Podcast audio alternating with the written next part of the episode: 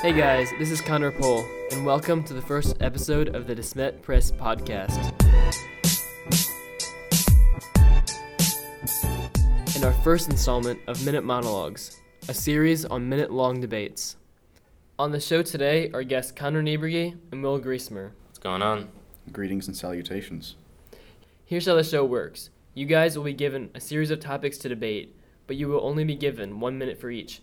Our first topic is Should America keep the penny or should they remove it? Ooh, this is this is a serious, serious very, debate. very serious. Topic. See, okay, it has a historical value. Obviously, I mean, we all know that Abraham Lincoln Big is Abe. Big Abe is definitely Big one of the top five presidents. Um, Top I think five. At least, at the very Top least, on- three. yes, but on anybody's list, top five. But also, if you look at an economic valuable value, the penny's being being used less, a lot less. But it is still very, very, very important to. See, Um, I'd say no. I'd say no. We don't need it. why is that? Why would you say that it's not Put in a important? dime. Look, you can round the values. It's much easier. One, pennies are difficult to pick up. If someone drops a penny on the street, you're not going to. Right, but it's not just the, the value of of the physical penny. It's the idea of like the the num- numerical penny, like with Mm-hmm. stocks or with the you know 1999. You know what I mean? I know, but no one uses it in person anymore. I'm saying like stop like printing it, not printing it. You understand what I mean? Coining it. Right, but the problem is you need to have the coinage if it's a real thing. You can't have a fake like twenty dollar. I, mean a twenty. well, I completely disagree. In stocks, you can have values that go to like the point zero zero zero. You don't have coins for that yet. It still exist. Next question Should the UN try to unite all countries? Absolutely, is the one hundred percent, one hundred percent. The United Nations need Oh, to become Lord. a single solid nation that one hundred percent controls one hundred percent of the globe, one hundred percent of the resources. We'd be in Mars in no time. We wouldn't be United Nations. We'd be U- the UW, United Worlds, instead. Okay, so I'm assuming in this plan you want Elon Musk to become the supreme dictator. hundred percent. Right. Okay. Okay, Um. like who else? Who else? that that is a really good question. Yeah, that's what I thought. Okay.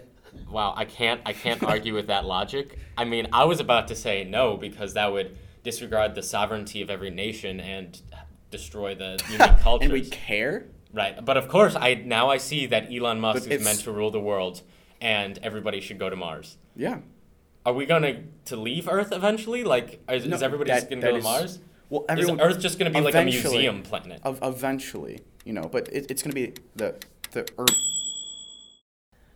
Next question Is homework actually beneficial to students? Ooh, I No. really like this topic. Yeah, um, I don't think it really is. To be completely honest, I- Most homework is busy work. It is, and I think it, it detracts from the learning because kids get burnt out on subjects or topics because, you know, for me at least, for, for math, I- I, I'll get four worksheets in math, and I'm, I mean, math is interesting to a degree, but if I spend sit there for two hours and do busy work, Yeah, I, I can agree with some homework.